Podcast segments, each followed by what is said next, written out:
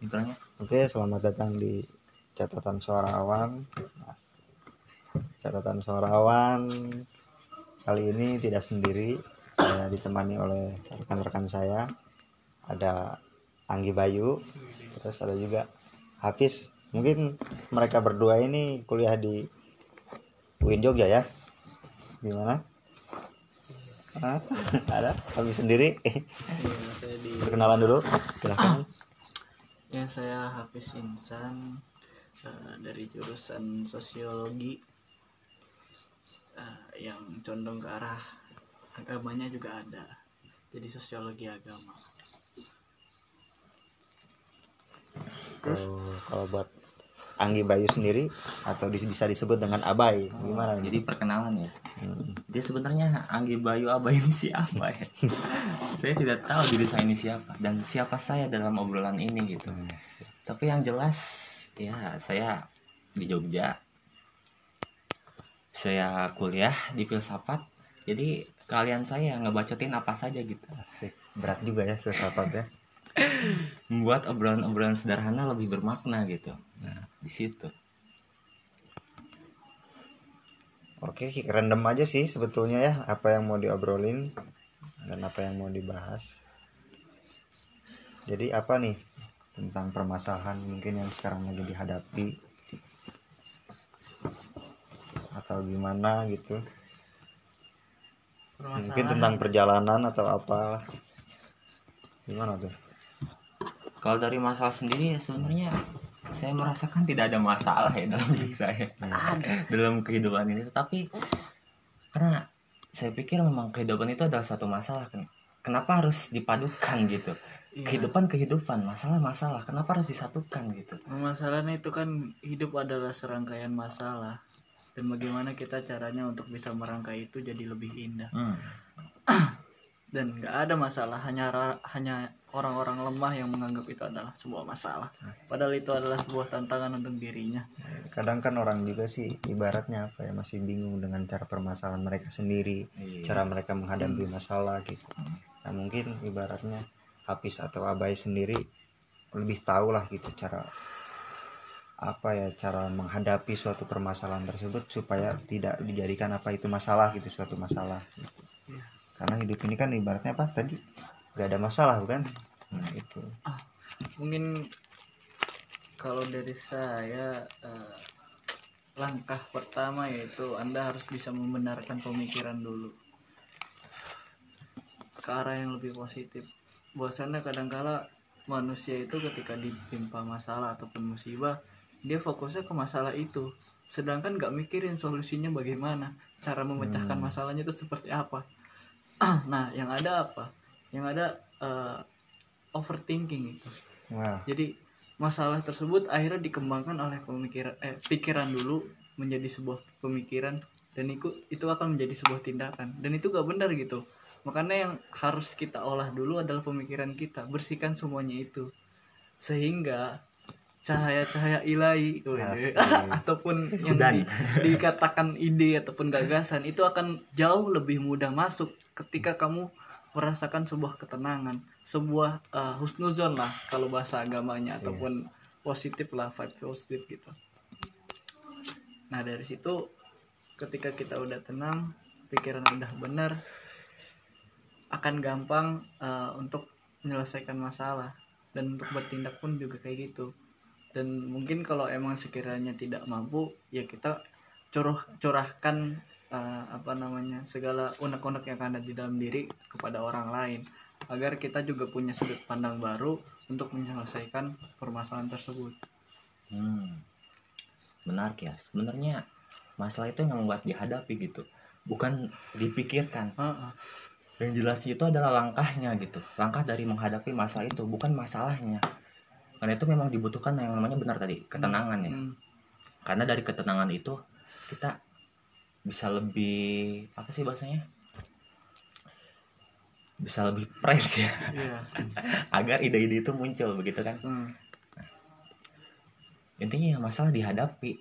Jangan berlarut-larut dalam masalah itu gitu. Iya. agar karena setiap setiap detik setiap jam setiap hari pasti bakal datang namanya masalah-masalah baru gitu kan kalau masalah yang lalu belum selesai masalah ke depannya gimana nanti bakal Hmm. malah numpuk gitu kan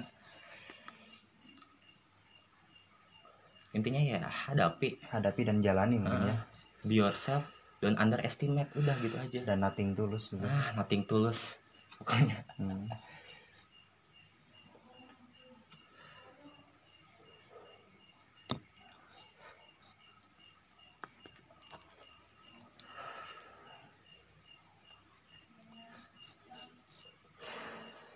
sebenarnya kita untuk tentang masalah ini ya kita balikkan dulu ke akar permasalahannya. Kita bicarakan hal yang lebih fundamental hal yang lebih mendasar dari masalah itu gitu. Pertanyaan pertama kan masalah itu sebenarnya apa gitu. Nah kita kembalikan kepada pertanyaan itu. Masalah itu apa?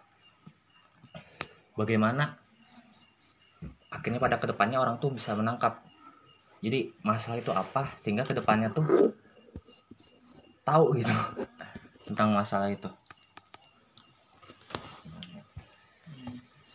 setelah menemukan arti kata apa dari sebuah masalah kita akan tahu bagaimana caranya dan menyikapinya seperti apa. Kadang-kala manusia juga mempermur- memperrumit dirinya sendiri. Padahal masalahnya sepele tapi dibesar-besarkan oleh dia. Seolah-olah dia mempunyai masalah yang benar-benar besar sekali Iya. Hmm.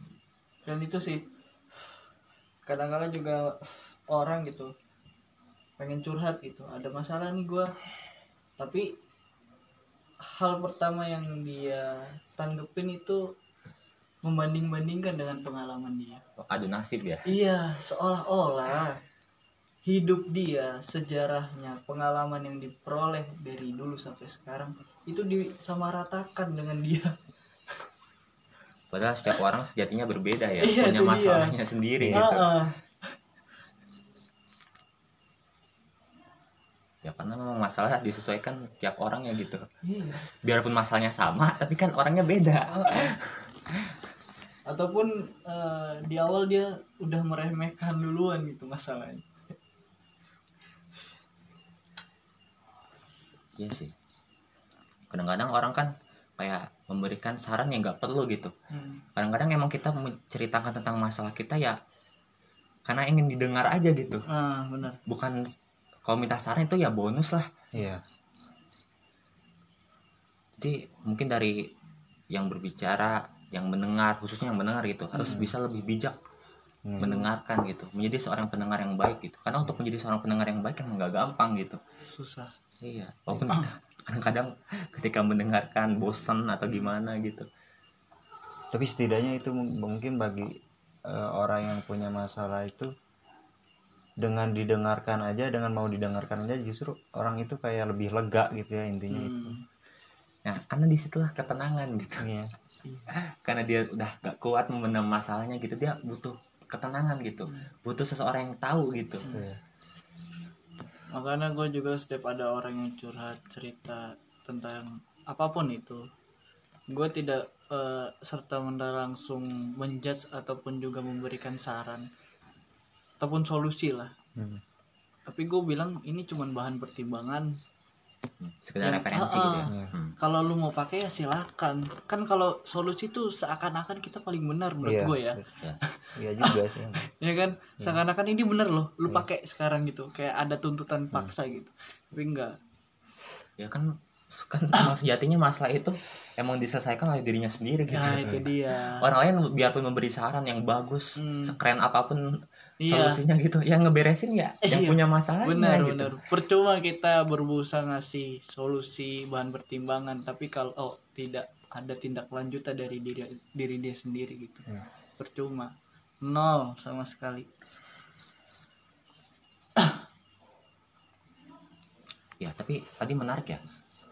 Bagaimana kita menghadapi masalah itu dan bagaimana kita harus menemukan ketenangan gitu dalam masalah itu. Agar dalam ketenangan itu kita bisa membereskan masalah itu. Nah, di sini mungkin kita bisa membahas tentang ketenangan nih. Iya. Jadi dari masalah ke ketenangannya nih. Nah menurut teman-teman di sini ketenangan itu apa sih? Dan bagaimana cara kita mencarinya gitu? Datangnya dari mana gitu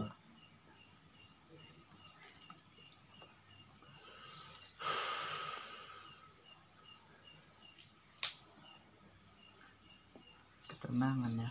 Hmm.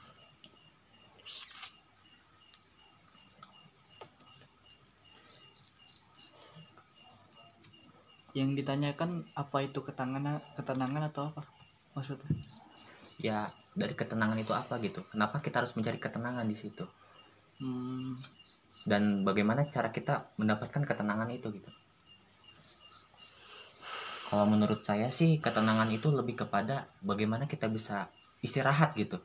Iya. Istirahat sejenak dari masalah-masalah yang sedang kita hadapi saat ini gitu. Benar benar. Entah dengan cara merokok ngopi atau mengalihkan masalah itu gitu dengan liburan atau apa hiburan gitu. Bukan berarti kabur dari masalah tapi mengistirahatkan bahasanya. Agar ketika istirahat kepala lebih fresh hati lebih tenang. Nah di situ Nah, baru iya. dapat ide-ide bener sih kalau gitu. Gue juga sepakat dengan argumentasi Abe ya. Karena sebenarnya eh, ketenangan itu nggak usah dicari tapi kita bisa ciptakan sendiri. Semua rasa sebenarnya bisa kita ciptakan sendiri. Tapi kadangkala juga kan kita terpengaruh oleh faktor eksternal ya. Entah dari teman-teman ataupun dari media sosial ataupun segala macamnya itu. Tapi yang jelas betul itu bagaimana caranya kita bisa mengistirahatkan segala informasi berbentuk pikiran ataupun perasaan itu untuk rehat sejenak kalau kata Kardi Ilyas. Rehat kita rehat sejenak. Iya.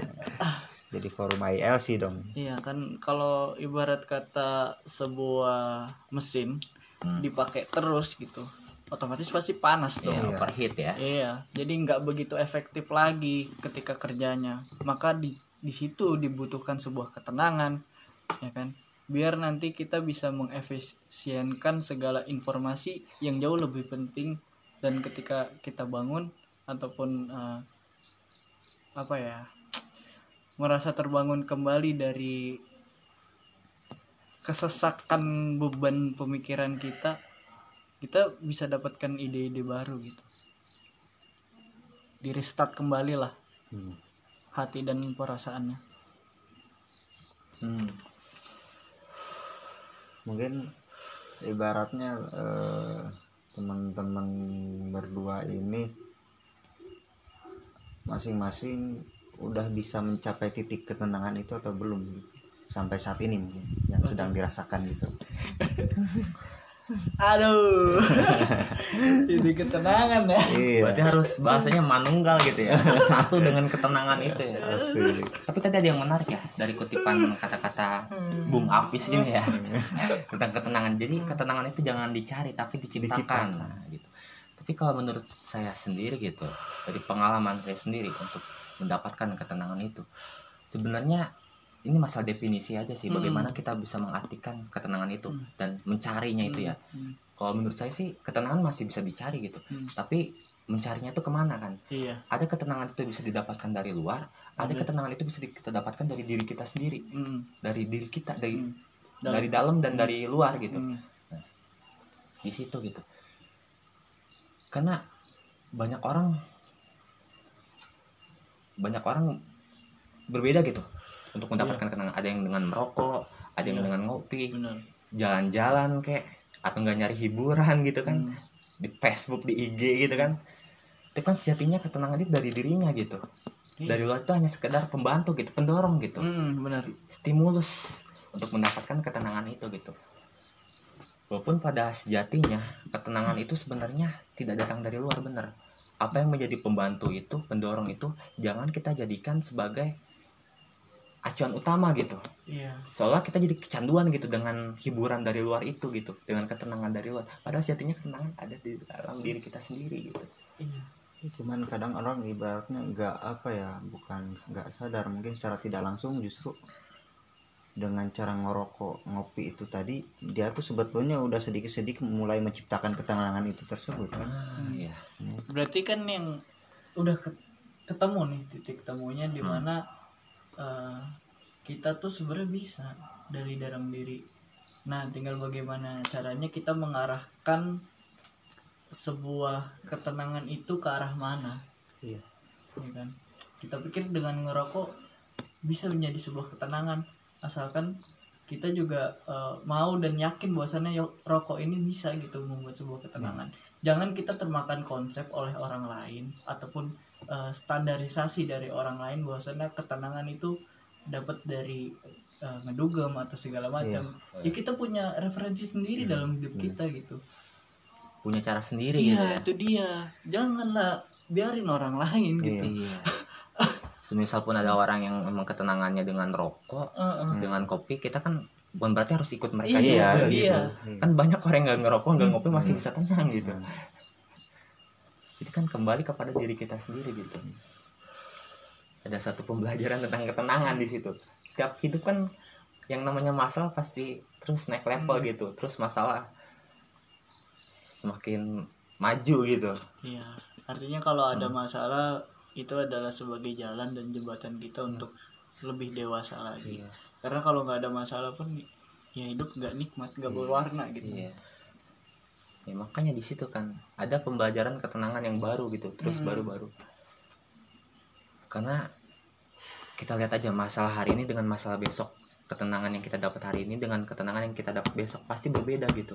Tapi kan intinya sama ketenangan, tapi caranya selalu biasanya berbeda gitu. Karena masalahnya beda. Iya, li- dilihat dulu konteksnya gimana masalahnya. Iya. Kalau sem- ya kayak semisal gini loh, kita punya masalah hari ini, tapi dengan rokok kita bisa mendapat ketenangan, lalu kita bisa membereskan masalah itu. Nah, Hmm. di mana ketika hari esok kita nggak ada rokok, Hmm. duit kita habis. Iya. Nah, nah di situ kan ada pembelajaran baru, gimana caranya tenang biar gak ada, wak, biarpun gak ada rokok gitu. Hmm, benar Nah, benar. kan menarik juga ya Ini salah satu upaya bukan berarti ketenangan itu adalah sebagai solusi ya, bukan. Iya. Ini upaya aja.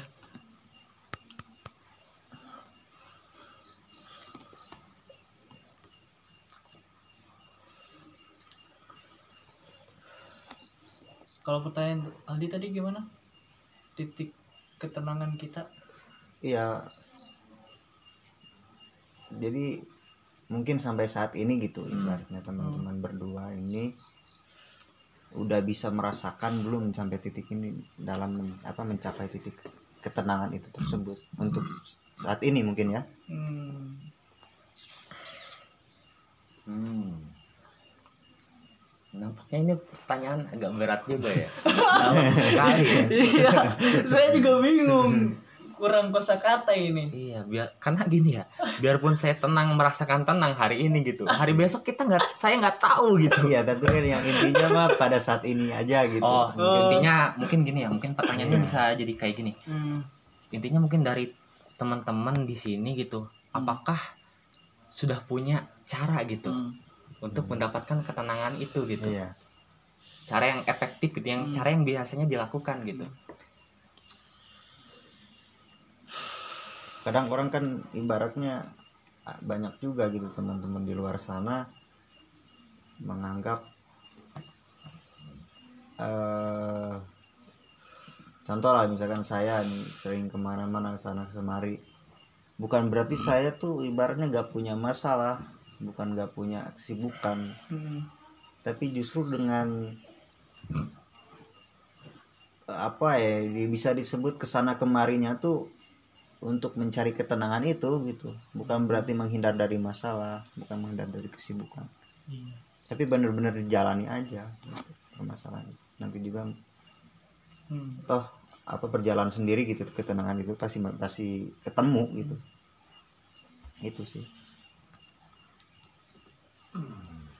Saya juga bingung ya, karena setiap per- eh, rasa yang kita dapatkan, yang kita peroleh itu kadangkala sama dengan apa yang kita alami di masa lalu gitu. Dan kadang juga bingung menafsirkan ataupun menerjemahkan rasa ini sebenarnya apa gitu Iya. kan kalau hati itu kan nggak berbunyi nggak bersuara tapi akal yang menerjemahkan bahwasannya ini lagi sedih loh ini lagi marah loh ini lagi tenang loh saya juga bingung sih sebenarnya dengan rasa itu iya Iya sih, sebenarnya ketika kita menghadapi masalah ya, apa yang kita dapatkan itu kan sebenarnya kesan gitu ya, kesan, impresi kita terhadap masalah itu gitu. Nah, dari impresi itu kita olah, kita arahkan bagaimana agar kita bisa tenang gitu. Hmm. Mungkin kalau cara-cara yang lebih umum gitu ya, biasanya kan dengan sugesti kayak gitu kan ya. Hmm. Orang ngerokok biar tenang itu kan sugesti juga. Soalnya kebanyakan orang ngerokok ada juga yang nggak tenang gitu. Iya. Tapi kan sugesti itu sebenarnya datang dari mana gitu. Sugesti itu kan sebenarnya keinginan gitu. nah iya Ya kan? benar berarti yang harus dibenahi itu ya hatinya dulu rasa. Ah, ah, sumbernya dulu dari sumbernya. Ketika sumber sumbernya ataupun inputnya udah benar gitu udah positif sugestinya maka naik ke atas akal itu pasti positif juga. Dan ketika ketindakan pun akan positif semuanya. Berarti akal dan rasa itu benar-benar harus selaras ya? Ya tuh iya benar benar apa apa yang dikatakan waktu itu apa? Kuresihab ya? Kenapa? Yang apa? Sebetulnya akal ya kata kuresihab akal itu tidak bisa mem- membenarkan apa menciptakan atau Ah. membenarkan sih? Hmm. jadi akal itu tidak bisa menciptakan iman. Hmm, tapi rasa bisa membenarkan iman gitu. Balik. Oh balik. Gimana tuh jadi hanya hanya rasa yang bisa menciptakan iman sedangkan akal tidak bisa akal itu hanya bisa membenarkan dan juga mendetailkan sesuatu gitu Oh. Hmm. menarik juga sih ini Hmm. eh, apa yang dikatakan oleh kuresihab ya Iya. Tentang akal dan rasa ya. Iya. ini Jadi di situ akal dan rasa bukan berarti apa ya? Bukan berarti kontradiksi gitu ya, tapi Iya. saling melengkapi, saling sinergi gitu. Entah sadar maupun tidak sadar gitu. Kadang-kadang kan kita rasa kita punya, sedangkan akal kita tidak bersinergi dengan rasa itu.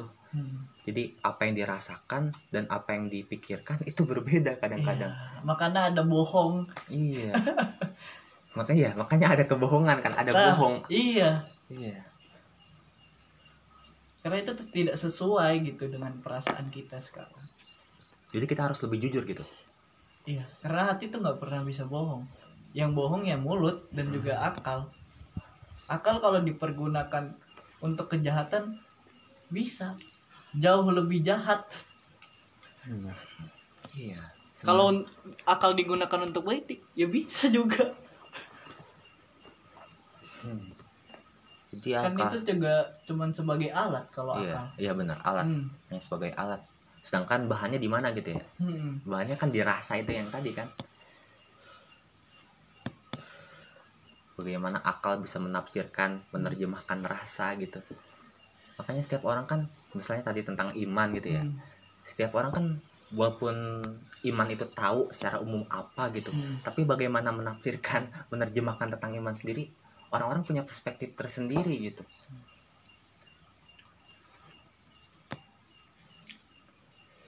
Menarik sih. iman diucap eh diyakini oleh hati diucapkan lewat lisan dilakukan tindakan tindakan Hmm, iya. Berarti yang bohong itu kan akal ya, iya akal. Benar. Sedangkan rasa itu jujur ya, ah, nggak pernah berbohong kan? eh, takut salah menafsirkan maksudnya gini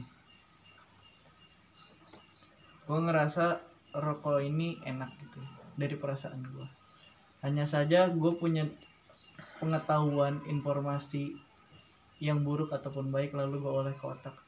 Dan bisa saja perasaan yang jujur ini rasa enak ini dimanipulasi oleh otak gue ya kan? Dan dikeluarkan oleh lisan bahwasannya rokok ini tidak enak. Banyak lah contohnya gitu. Ataupun dari kita lihat di politik seperti politisi-politisi yang bacotnya besar-besar tapi tindakannya nol Iya. Iya. Wah, pembahasan kita jadi ke politik. Nampaknya itu agak mengerikan apa ya. ini Apalah random aja lah.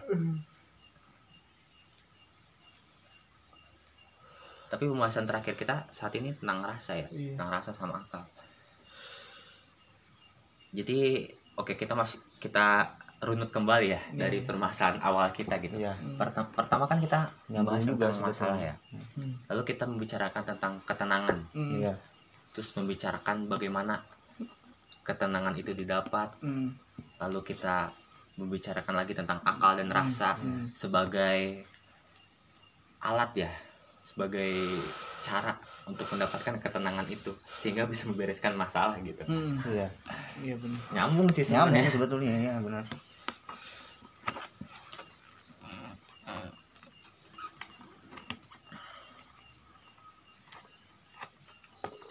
Berarti bisa dikatakan rasa itu dalam menghadapi apa ibaratnya permasalahan itu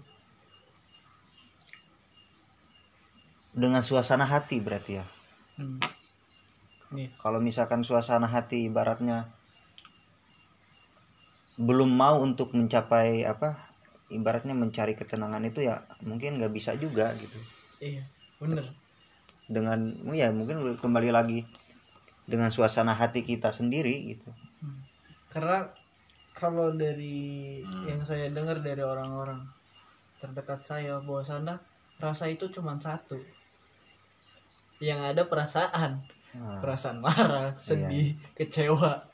Ditumpangi oleh perasaan tersebut. Rasa itu cuma satu. Nah bagaimana caranya kita menghilangkan satu persatu rasa itu? Ketika udah kelepas semua maka ada muncullah ketenangan. Hmm. Tapi mungkin kalau dibahasakan untuk menghilangkan susah sih. iya. Karena membuang perasaan itu iya itu itu susah kalau ditafsirkan Iya, mungkin tapi mungkin lebih tepatnya lebih Mengalihkan. mengenal, lebih mengenal oh mungkin. kenal iya iya iya Kita lebih mengenal perasaan itu dari perasaan emosi, Hmm. perasaan benci, Hmm. takut, Hmm. senang. Hmm. Kalau kita lebih mengenal kan artinya kita lebih bisa memilah gitu, Iya, mengendalikan lebih bisa mengendalikan Hmm. gitu, agar kita pada akhirnya bisa dari rasa-rasa yang perasaan-perasaan yang ada Hmm. bisa kembali kepada rasa. Iya itu dia rasa yang wujud sejati. yang sejati, ya rasa yang sejati. itu dia bung. Mantap juga ini nyambung nih.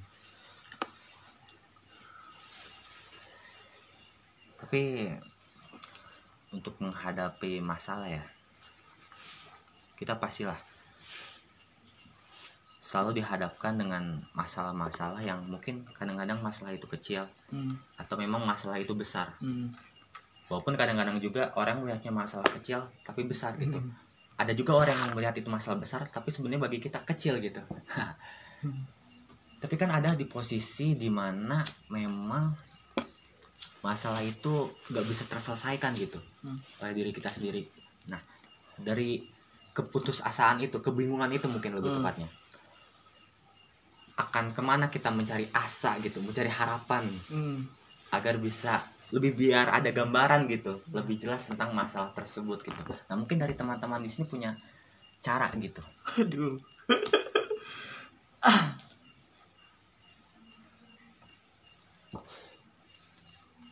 mana ya perlu mikir panjang juga ini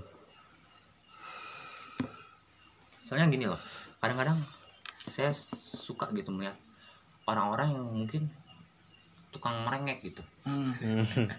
Sambat lah kalau Iya, gitu semua masalah dia ceritakan gitu. Soalnya hidupnya tuh penuh dengan masalah gitu. Hmm. Sehingga dalam pikirannya overthinking aja gitu. Masalah nggak beres, tapi di pikiran udah ke mana-mana. Iya. Udah terlalu banyak perkiraan-perkiraan gitu yang itu yang sebenarnya belum terjadi belum terjadi bahkan nggak kayak gitu Iya. sebenarnya nggak sebenarnya apa yang dia pikirkan itu iya gitu ya kan soalnya saya malah senang gitu. Su- suka aja sih. Dan juga lucu aja juga sih. Ketika melihat orang pernah saya menemukan beberapa orang memang dia hidupnya ketawa aja. Hmm. orang-orang nggak tahu masalah dia gitu. Tapi ketika saya ngobrol pribadi ketika saya apa ya deep talk gitu ya Hmm. berbicara hal yang mendalam dengan dia ternyata orang ini walaupun di depan ketawa orang-orang nggak tahu masalah dia ternyata bukan berarti dia lari dari masalah tersebut Benar. karena artinya dia lebih bener-bener apa ya kalau masalah itu nggak harus diceritakan dia nggak bakal cerita gitu Hmm. kalau dia bisa bereskan sendiri ya kenapa harus cerita gitu Hmm. kenapa harus diomongkan gitu Iya. kenapa harus diumbar gitu Berarti artinya kan dia punya setitik keyakinan dalam dirinya bahwasanya saya bisa menyelesaikan Hmm. masalah ini. Nah, ya kan? Dan Tuhan pun juga bilang udah Hmm. bahwasanya dia Ada. memberikan sebuah apa namanya masalah itu sesuai dengan kemampuan, ya kan? Dan Tuhan juga bahwasanya mengikuti prasangka hambanya. Bagaimana hambanya itu meyakini bahwasanya itu sesuatu yang sulit, maka akan sulit juga. Hmm. Iya sih. Walaupun walaupun saya berkata gitu, bukan berarti merengek kalau misalnya kita ceri ngomong gitu ke orang merengek kalau kita punya masalah berarti bukan berarti kita ini benar-benar selemah itu gitu. Iya. Bukan berarti kayak gitu juga. Karena kita juga membicarakan masalah tersebut tahu orangnya gitu Hmm. dan kita percaya kepada orang itu gitu. Makanya kita pengen orang itu untuk menjadi pendengar Ah, yang baik iya. bagi kita gitu.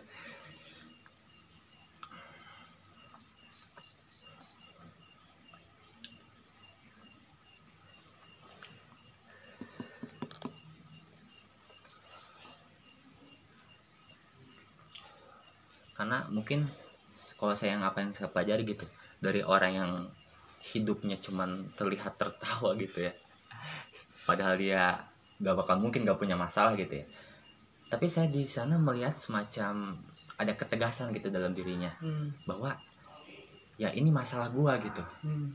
dan gua harus ketika gua berhadapan sama orang gua harus profesional gitu menjalani Iya, hidup benar. bersosialisasi bersosialisasi gitu gua harus bisa nampilin yang terbaik apa pun keadaannya gitu apa pun situasinya gitu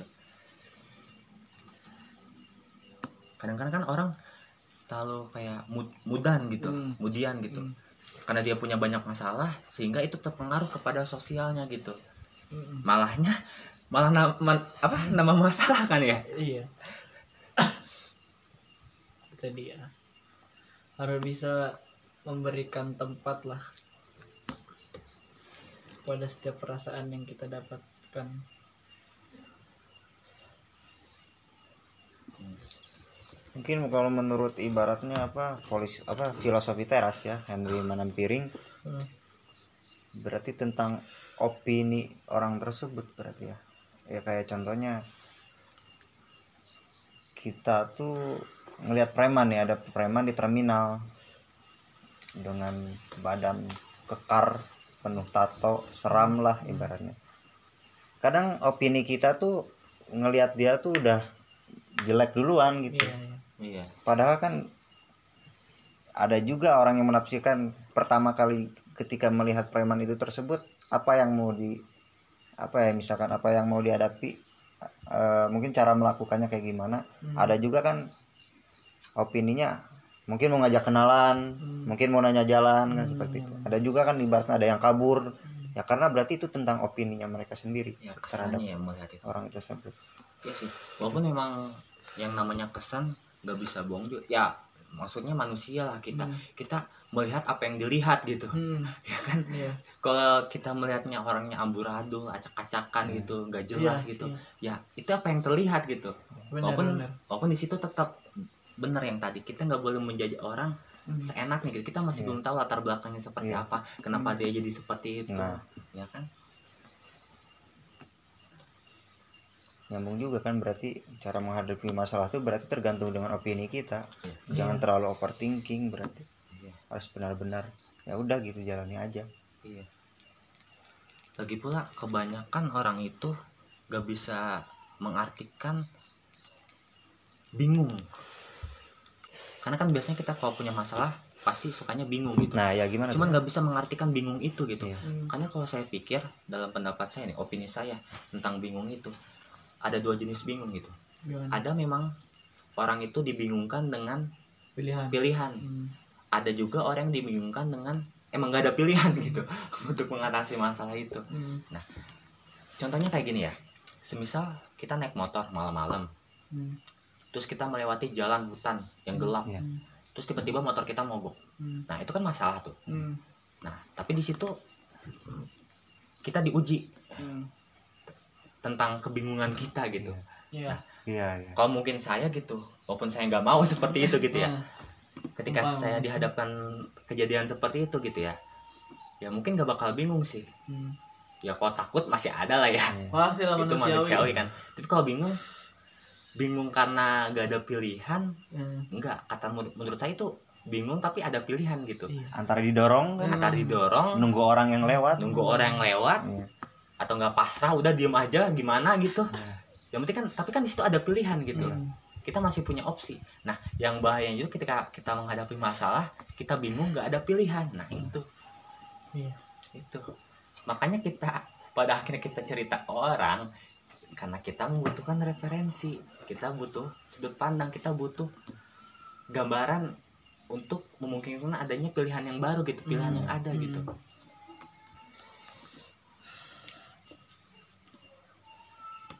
kadang-kadang kan orang kejebak seperti itu dikiranya bingung karena nggak ada pilihan padahal ada pilihan Iya, tapi dia nggak mau ngejalanin aja. nggak mau ngejalanin kan Udah udah takut duluan, padahal belum nyoba. Iya. Ada juga yang emang bingung gak ada pilihan. Terus karena gak ada pilihan ya udah gitu. Dan tidak mencari pilihan yang ada Hmm. gitu, yang kira-kiranya ada gitu.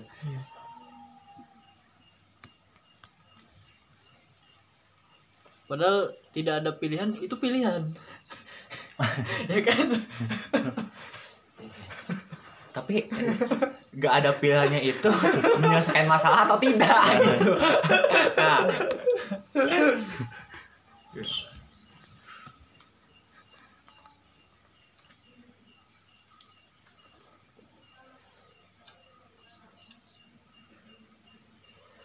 berarti untuk ibaratnya untuk orang yang seperti ini tuh cara cara untuk keluar dari kebingungannya itu gimana berarti tuh kebingungan yang seperti apa? iya yang nggak ada pilihan tadi karena dianya nggak mau bergerak nggak mau nyoba dulu Hmm.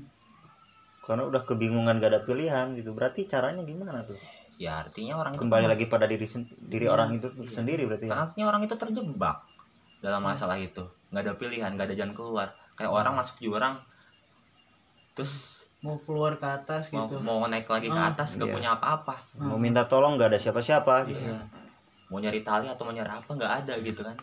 Ya kalau dia diem doang meratapi kesedihan Nah. ataupun duka dia, Nah, justru itu yang menjadi Ah. semakin terpuruk gitu. itu dia kan.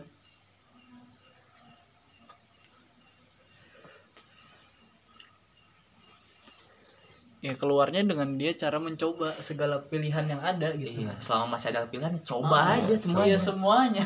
Kalau emang nggak berhasil, ya terus mencoba terus aja gitu. coba terus terus. iya ya kok tapi begini ya.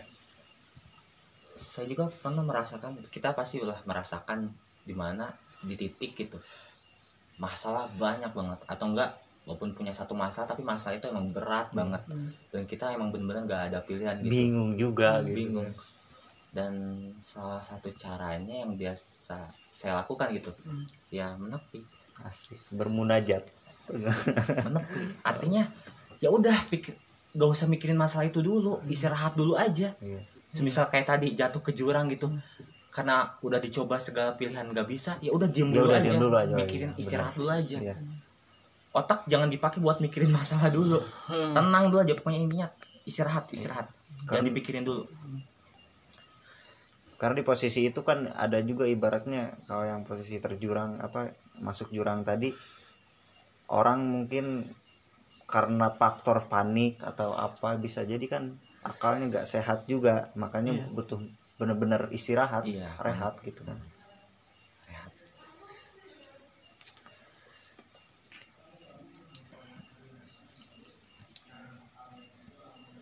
walaupun dalam artian rehat dalam artian menepi itu tergantung konteks masalahnya juga gitu artinya menepi itu kan dalam artian kita harus menjauhi masalah itu dulu gitu.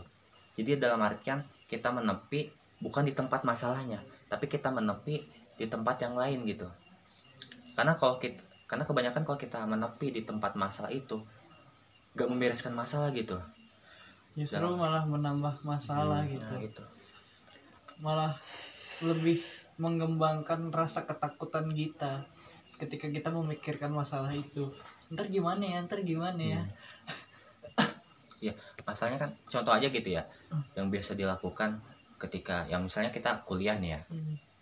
kita punya banyak sekali permasalahan kuliah Hmm. banyak sekali permasalahan di kampus gitu entah nilai lah entah apalah gitu banyak orang menepinya tuh misalnya contohnya kayak jalan-jalan gitu kan Hmm. nah artinya kan dia memposisikan menepinya itu dengan cara jalan-jalan yang itu. lain gitu Hmm. Nah dengan cara jalan-jalan itu untuk mengalihkan pikirannya itu Hmm. walaupun kadang-kadang banyak juga orang yang menepi tapi di tempat masalah itu gitu tergantung memang ke- disesuaikan dengan kebutuhan orang itu gitu karena misalnya kita misalnya kayak corona kemarin gitu Hmm. ya kan kita dapat masalah nih corona nih Hmm. kita susah nih Hmm. mau ngapa-ngapain tapi karena dia nggak bisa ke mana-mana ya dia harus di sana. Iya. Harus di tempat itu mau nggak mau. Tapi di situ tuh bukan berarti nggak bisa menepi masih bisa gitu menepi tapi dengan cara yang lain gitu. Iya. Pokoknya dia mengoptimalkan segala sesuatu yang dia punya. Hmm, ataupun mem- memaksimalkan lah. Iya. dengan tujuannya itu tadi kembali lagi ketenangan kan. Hmm. menepi itu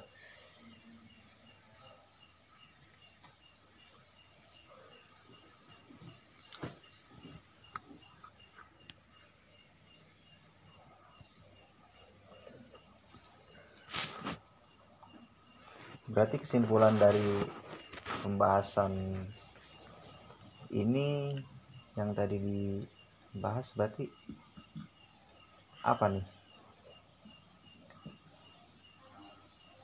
saya sih Menepi. iya kalau saya sih apa ya berkaca dari ini aja sih dari lagu Kunto Aji rehat judulnya Oh. nah, di situ kan apa, apa jangan berhenti ya. Yang kau takutkan itu gak akan terjadi gitu. Oh, terus jangan berlari. Hmm. terus yang dikejar lari. Iya. terus apa lagi? Yang dicari hilang. yang dicari hilang gitu. Iya. sebenarnya dari masalah itu kan kita kembalikan lagi kepada inti dari masalah tersebut sebenarnya masalah itu buat apa gitu? Kenapa masalah itu harus ada? Kenapa pada akhirnya kita punya masalah gitu? Kenapa pada akhirnya kita dihadapkan dengan suatu permasalahan? Iya benar. Iya. kalau kita menge- mengenal gitu makna dari masalah itu apa? Kita bisa lebih apa ya? Di situ ya bisa lebih cepat gitu dapat ketenangan gimana ya? Iya artinya kita harus punya peta gitu. Masalah sebenarnya itu apa gitu? Ngelihat ataupun ditinjau dari aspek sumbernya masalah dari mana. Habis itu tujuan kita untuk menyelesaikan masalahnya itu apa? Lalu pertanggungjawaban kita dari Permasalahan. ah, permasalahan tersebut tuh apa gitu. Baru kita bisa melangkah maju. Hmm. Lagi pula kan masalah itu kan pendewasaan kan Mm-mm. ya kan kayak yang tadi Iya. dibilang tuh pembelajaran kan iya untuk ke depan jadi masalah itu sebenarnya bekal juga kan buat Hmm. masalah baru yang akan kita hadapi kelak gitu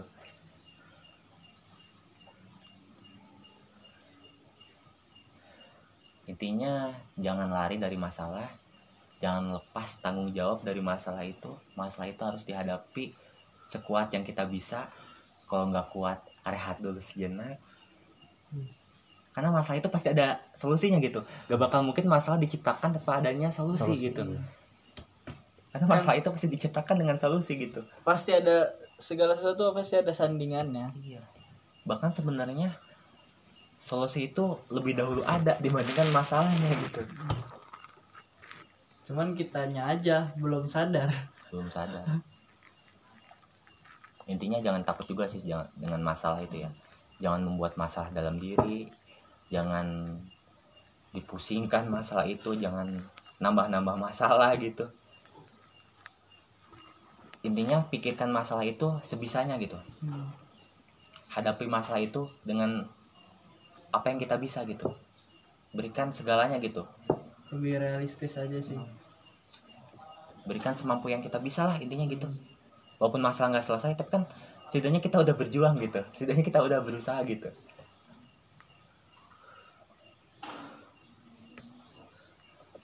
Pada intinya kita harus bisa memunculkan harapan. Iya. Harapan dalam diri. Jangan sampai lepas dari harapan ya. Iya. Jangan sampai hilang harapan. Kalau udah hilang harapan ya udah mati. Mati aja lu. Iya terus orang nggak iya, orang itu nggak bakal mungkin bisa hidup tanpa adanya harapan kan? Iya. Orang yang udah terputus dari harapan ya Udah. mati biarpun dia hidup mati.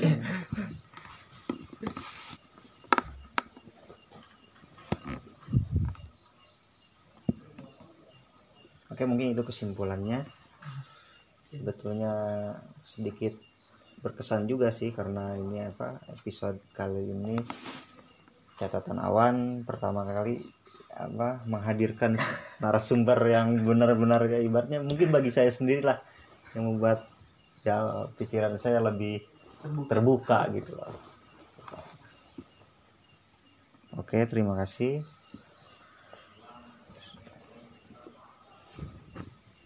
Dan sampai jumpa lagi di episode-episode selanjutnya. Nah,